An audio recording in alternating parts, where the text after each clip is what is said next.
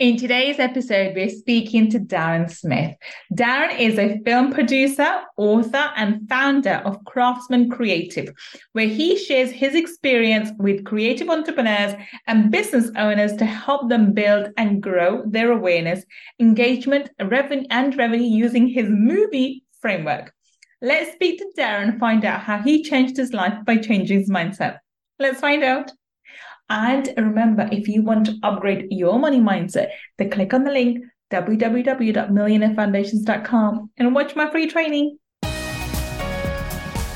Money Mindset with Gull Khan podcast will help you to break free from your limiting beliefs, reverse your money shame, and blast through your money blocks so that you can live a life of unlimited abundance.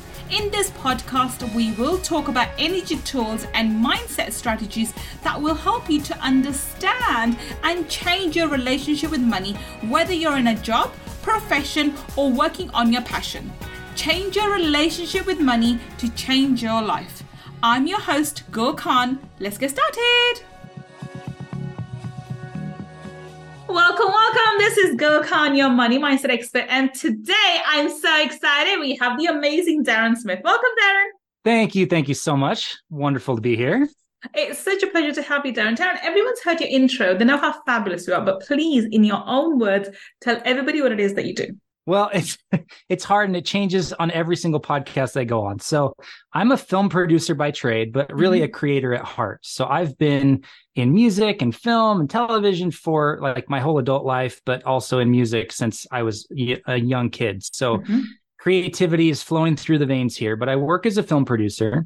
And when I'm not producing, I do consulting with creative entrepreneurs who run businesses and are trying to get unstuck and figure out their way forward. Awesome, fantastic. So, talk us through this journey of yours. Then, you know, how does um, I mean, what was your musical journey, and how did you end up going into this profession? This is a hard, hard profession to be in, and uh, let alone to have success and to be financially viable. And people just see the, you know, the few rock stars that come out and they make millions and so forth. That's, you know, that's the, the creme of the creme there are so many amazing musicians who can barely make ends meet on, on you know using their talents so, talk us through your journey. How have you found this musical industry, which can be uh, your enemy or your friend, a friend or a foe, depending on where you are? Yeah, the through line through all of it is that I knew what I wanted, and what I wanted was to not have people tell me what I can and can't do in my life. And so, well, that's start... a calling for an entrepreneur. That's more than a musician. That's just an entrepreneur. we all resonate with that one, right? Yeah. So, you know, from the time I was a newborn, I was going to the Sacramento Jazz Jubilee with my grandparents every right. single year. So I grew up on jazz music. I was the weirdo in high school that didn't listen to Ben Folds and alternative music and all the other bands that were big in the 90s. I was listening to jazz music. I, I didn't listen and, to either, by the way. It's okay. I had to catch up late years later in college. Um, so when I got to college, I went there on a saxophone performance scholarship. So right. I was a saxophone player, jazz sax player, I was already a professional musician in that I had been paid money to play saxophone.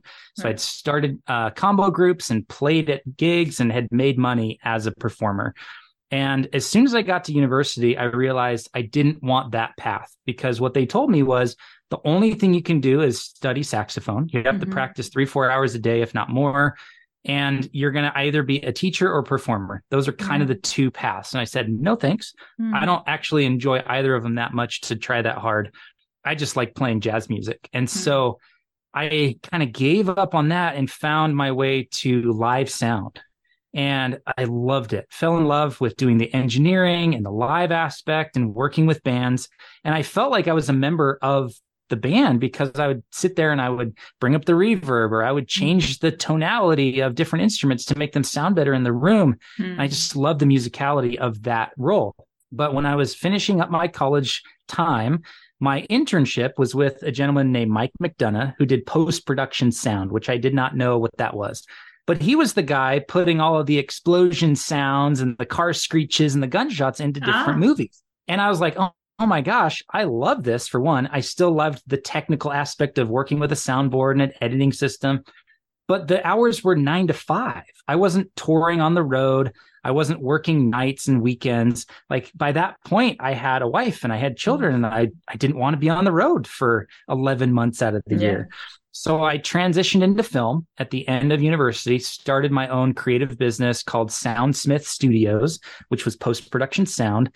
And that led me a winding road from being a sound guy to being on set to writing and now producing. So I've been producing for about 11 years full time wow. and love, love, love it. What kind of movies do you produce? So they're all independent features. I've done three to date, and I just started working on another one a week ago. So we're shooting in September. And they're all like under $2 million. You know, two of them were shot in Utah, and one last year we did in South Africa. So I was in Cape Town mm-hmm. for seven weeks doing an independent movie out there, which was amazing. Um, so they're all independent movies, uh, self financed. So it's not studio financed or financed by a distributor. They're independently financed, written and directed by independent filmmakers, and they are just the most fun you could ever have for a job being on set every day. Now, I, I ask this because it's difficult enough to have a foothold in the film industry. It doesn't matter which part of the world you're in. It's you know it's such a it's a very cutthroat, competitive field. Let alone to be an entrepreneur with unpredictability being the center focus. I mean, and the unpredictability is part of every entrepreneur's life. It's just you can't get away from it. But it's almost like you know you can swim with the sharks or you can swim with the really deadly sharks and you seem to be swimming the really deadly sharks um, in terms of you know the finances and you know and making sure that the the stability there because you still need people forget entrepreneurs have families too. And um, and if you're the main breadwinner i am too. So your main concern is okay making sure that everyone else is taken care of along with while you you know fulfill your creative endeavors and you know all your nicks and nacks and taking risks. We are risk takers. We do take risks.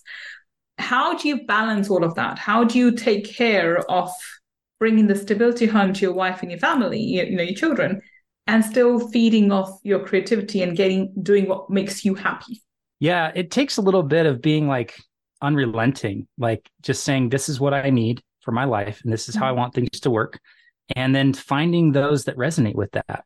And so what what's interesting is I I really actively don't refer to the money people or the investors as sharks or the business people or the money because mm-hmm. they're really creative partners. They're mm-hmm. just creative in a different way. So they're creative with money and they're thinking about how they're going to diversify and how they're going to make their returns and being really strategic in that way, the same way I'm strategic about how are we going to get this location for the budget that we have? Mm-hmm. Or how mm-hmm. are we going to give this costume designer enough budget so that she feels really good about the work that she's doing? And so that mental shift or mindset shift around these aren't just investors and I need their money so I can go and spend it to make art. It's saying that they're collaborators, they're partners in this endeavor. And as soon as I shifted from going out and trying to find money in any way possible to finding the people who are already interested in what I'm doing, A, it became a lot easier to raise money. Mm-hmm. And B, it's a lot more fun. We never have these kind of shark eat minnow or head butting situations because we're all on the same page before we even spend the first dollar. So I think that's such an important thing to realize that, okay, I've got an outcome here. I want a good experience for everybody. I want to make something that costs a million dollars. And I ultimately want to return more than a million dollars to the financiers who put up the money for it. Well, mm-hmm. that's a lot of things to balance and juggle. But if you're kind of unrelenting about it, then you can make it happen. It might take 12 years, like it took me to produce my first feature film, but we finally got there. And my gosh, it worked out great. So I think it's a mindset thing. Hundred percent. I mean, I, I I believe in any business, in any for any strategy or any any kind of way forward, it's eighty percent mindset and twenty percent strategy. I mean, any business. Uh, so it works across the board. And you just highlighted the exact thing. When you are out to get money, and and if you see those people as sharks, you, it's going to be very difficult to attract the, the right sort of partners. But when you see them as collaborators, somebody that who can really build a vision with you, and of course they I mean, investors need ROIs, they need to have money coming back, then it it takes the the pressure off and it becomes a complete different ball game and it becomes fun at the same time. How do yeah. you handle the stress of of making sure that you do produce ROI? Because you, once you've made a film, you know, you it's you, you can't obviously you, you can have probability stacked in your favor, but nothing's hundred percent. How right. do you handle that stress and how do you work on your mindset when you're thinking, okay, I've taken a million bucks from this individual, a couple of million from these, uh, a couple of investors. they do need the money back and they, they're fully on board, but we need to make something that's one, I'm happy with, and two, we can get ROI back. How do you do that? Yeah, I'm so glad you asked this question because it's an essential part for any entrepreneur to understand money and understand investors, whether or not you intend to take on investors, whether or not yeah. you tend to grow that way. You'll never be able to do it if you think of it or approach it as an artist does. Mm. So the way an artist approaches raising money for a film is they get themselves really pumped up and they find yeah. a project that they're super passionate about. And then they bring that passion to the table and they're presenting and they're doing yeah. all the things and they're putting on the dog and pony show. And they're hoping to convince yeah. an investor to take on some of that passion or buy into that this in, this person this artist has enough passion to pull this off yeah that's not how investors think and so, really, the answer to your question is it was understanding what investors need mm. and then again, being unrelenting about giving it to them. And so, as right now, I'm in the middle of raising a film fund. I'm raising a $5 million fund right now as we're, mm. as we're having this conversation. I'm in the middle of that. And it never would have been possible if I approached them as an artist, mm. as a hmm. creative individual. I came to them and said, I have a business opportunity for you, and it's going to be a crap ton of fun, which all your other investments don't have. Hmm. So it a it started with okay, what do they want? They want to invest in a viable business, not just a project. They don't want to give an artist 10, 100, a million dollars, 10,000 or 100,000 or a million dollars to to go create something because that's not a business. No. So what I had to figure out was how do I present this package of four films as a business, as a as a viable investment. So I had to look at okay, what do they want? They want let's call it a 35% IRR over 5 years. Mm-hmm. Does everyone in the audience know what that means?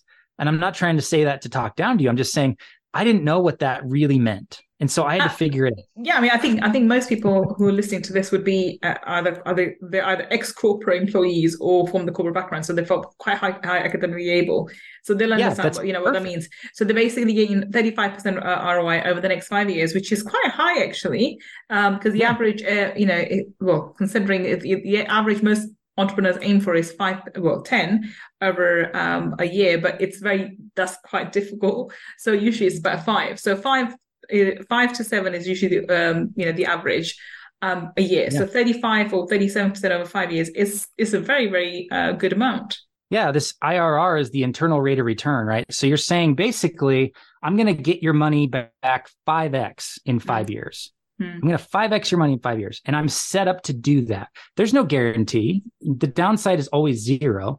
But my job is to then limit the downside.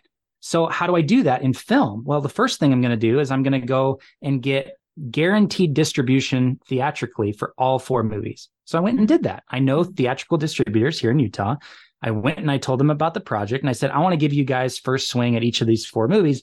All I need from you is a letter of intent saying you will put these four films in theaters. Hmm. They said, great. And they gave me a letter of intent. So all of a sudden, I can make back 30 to 40% of my investors' money from theatrical on average. Mm-hmm. Sometimes mm-hmm. you can two, five X your money just from theaters, but I at least know I got about 30, 35% of their investment returned because I've guaranteed it.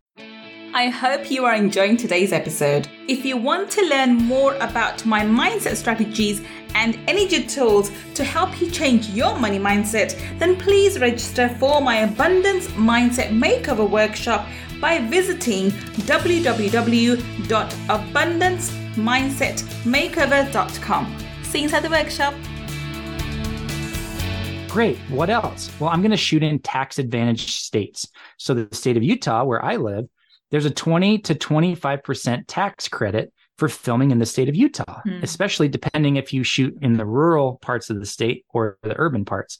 So off a million dollar budget, I could return two hundred to two hundred fifty thousand dollars. Well, that's another twenty to twenty five percent of my budget. So all of a sudden, before I've spent a dollar, I've covered 50% or more of the downside. Mm. And I still have all these other avenues to getting a return on their investment. Because the fun thing about film is you have a quote unquote exit event with your theatrical release, because you could do five or 10 or 20x on your budget just in theaters if it's a big hit. Mm.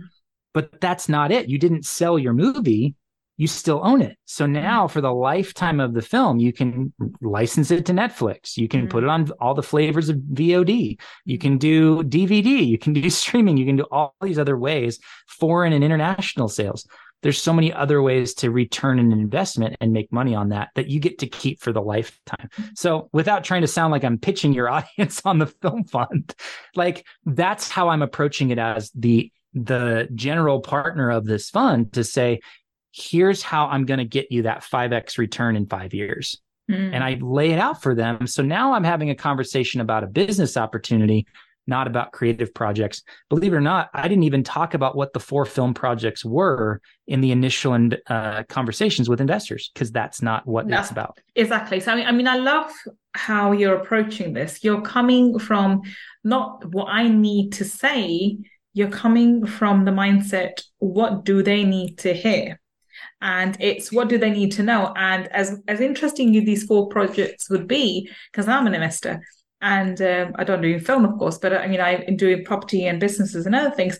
I'm not that fussed about the business itself. I'm more cons- interested in okay what's the risks? Okay when i put money in what's my roi um, what the risks involved? Who is doing it? And what's their credibility etc and so it, makes no it doesn't matter uh, unless someone's really really interested which uh, most investors won't be if there's a b and c. As long as you know okay fine it's going to be this and we have we've mitigated our risks. And if, if it's presented as a business opportunity not oh we're so excited we need to go which is a big change from someone in the creative industry because most musicians or artists they don't have that ability to speak to investors in the tonality in the way that they they the investors want to hear. Uh, and so this this again same things can be said in a different way but you need to have the right mindset behind it. How did you pick up this mindset? How did you work on your mindset? Uh, mindset is like like you said it's 80% of success right? So i've lived by that for a number of years and every time I find myself confronting a, pro- a problem where I'm going, I don't know how to do this, I don't quickly think about, well, I, I can't because I don't have these resources or this knowledge or these connections or whatever. I immediately turn to, okay, what do I not yet know? And how do I find people who have already done it? Um, Derek Sivers is a friend and an author and this incredible thinker who's written a number of books, but he, in one of his books, I think it's called Your Music and People, which is about marketing he talks about calling the destination and asking for directions. It's such a brilliant idea hmm. because in anything that we're doing, whether it's real estate investing, business investing, filmmaking, I mean, film's been around since the early 1900s. So yeah. this is a proven system that has worked for 120, 130 years. Why am I trying to do it a new way? That's dumb. Hmm. Like, let me just call the people who have already done it and figure out how they did it. And so that's mm. kind of what I did. But on the investing side, I'm actually going to pull up my phone because I can't remember. It's Keys of the Something. There's a book by Keith um, Cunningham, um, and it's called Keys to the Vault, I want to say. But I just want to be accurate so that it can be in the show notes and stuff. Keys, where are you? Keys to the Vault by Keith mm. Cunningham, Keith mm-hmm. J. Cunningham. And that was the book that taught me how to think like an investor. And it was just an amazing read. And it gave me an understanding in like you know, two days of, oh, I was saying things, but not in their language. Mm. So I just shift the language and all of a sudden my conversations are like 80% of them are positive because they, they, I'm now speaking their language. And so, like I said, I took out the whole bit about, well, he, I have this film and this film and this film. They don't care. Mm. They don't know how to judge a film, whether it's good or bad or whether it'll make money. They just want to know, oh, well, I can put my money in real estate and get 10 or 12% IRR, or I can put it over here. Yeah, there's more risk, but he's covered the downside. Well, that's interesting. And 35% sounds good. Mm-hmm. Okay. That's what's the mental math that's going on in their heads. And so it's recently that this happened. I owe a lot of it to that book. So I highly recommend anyone raising money go and read it. But it's really that mindset work of like, I've had a business coach for two years. I've had I've gone to conferences and events and seminars to like literally work on my mindset as an entrepreneur and business owner because I knew that's where I was, I had limitations. And so I see the outcome that I'm looking for and I kind of reverse engineer it. And a lot of that is who already is teaching this or who already has this knowledge or lived experience. And can I just become friends with them and learn from them directly? Oh, I love that. I think this you hit the the nail on the head.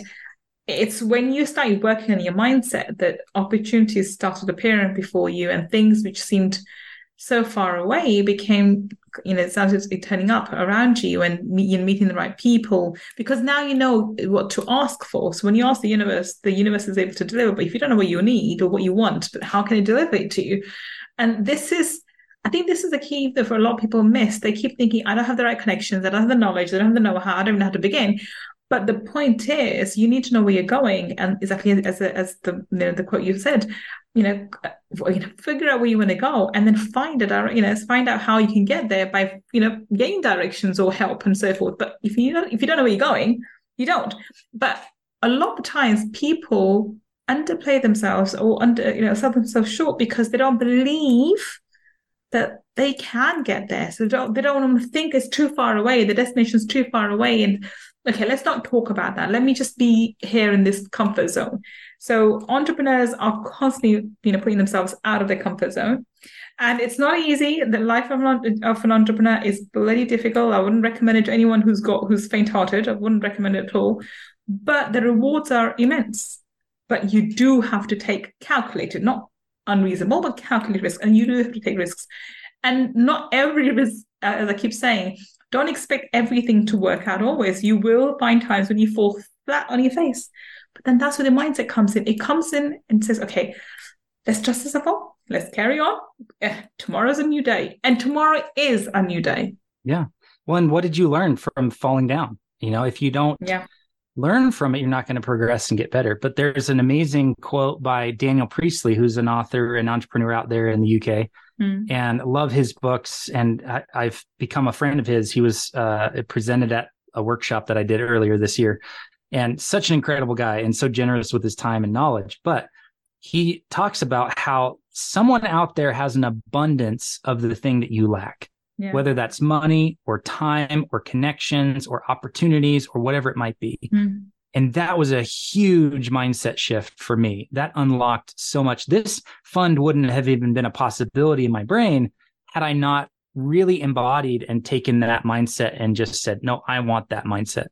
I believe that there are people out there who have an abundance of mm. money meaning they have too much. They don't know what to do with it. They want to find something to do with it. So all of a sudden, then I'm like, oh, well, what if I added a little bit of a cause or a little bit of a, a personal reason to invest in this beyond the rate of return? Hmm. Well, it's like, okay, let's make movies that change people for good. Whoa.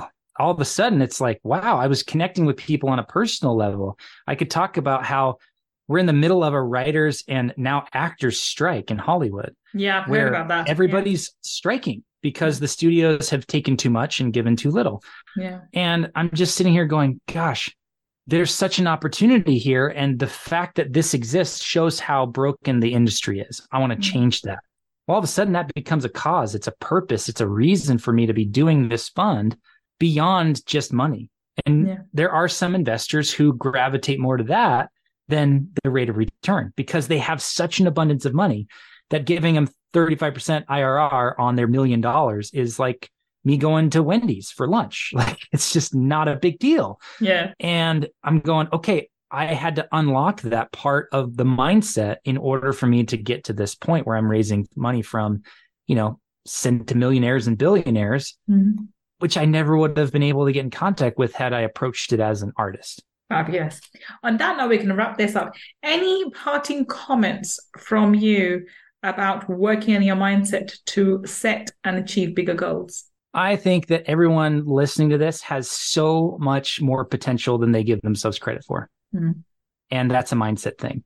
And so if you were to just pick one mindset, I would pick faith. Mm-hmm. I would pick believing in yourself. I'd like to define faith as belief coupled with action because mm. belief on its own is just belief and nothing changes just because you believe it.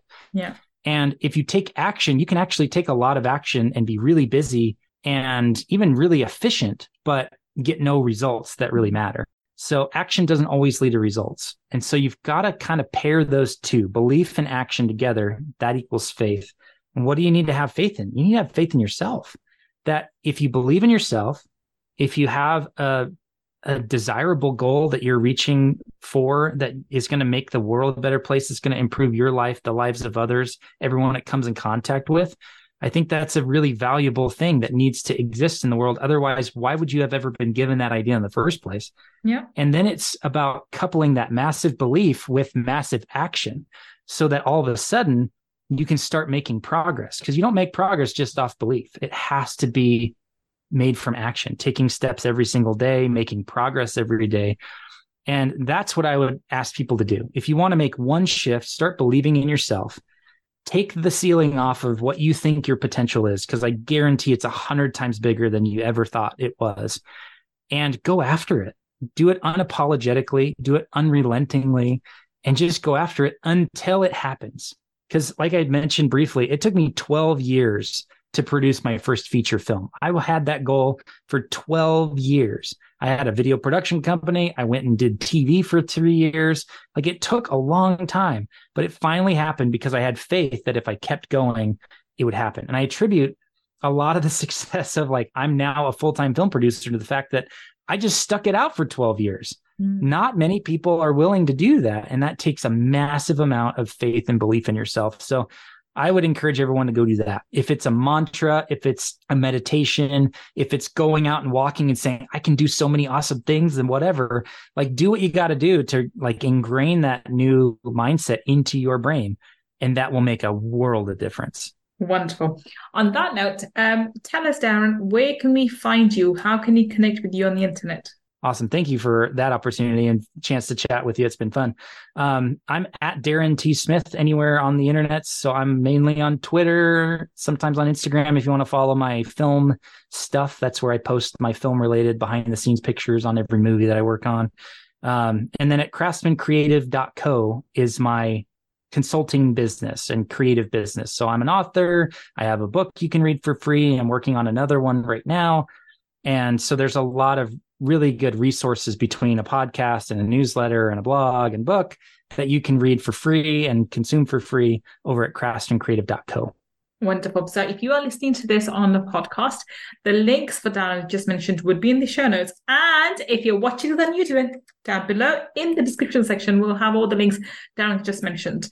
Do check him out and uh, see how he can help you or well, inspire you to have a better mindset. Thank you so much for coming on our um, on our podcast today, Daren. We have to be back in Money Talkies, but for today, thank you so much for your time. Thank you. It's been amazing. And thank you for listening to me and Daren today. I will be back with another amazing guest on Friday Feature, finding out how they changed their life by changing their mindset. Until the next time, me, this is Gull Khan signing off. Take care and bye for now.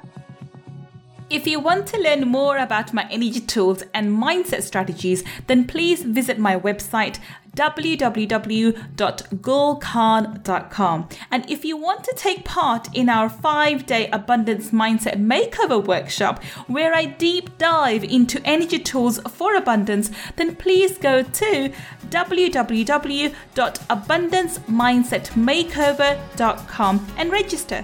I look forward to being your mentor in the next workshop. And if you want to learn about the spiritual laws of money, then go and get my book, Laws of Money from www.lawsofmoney.com.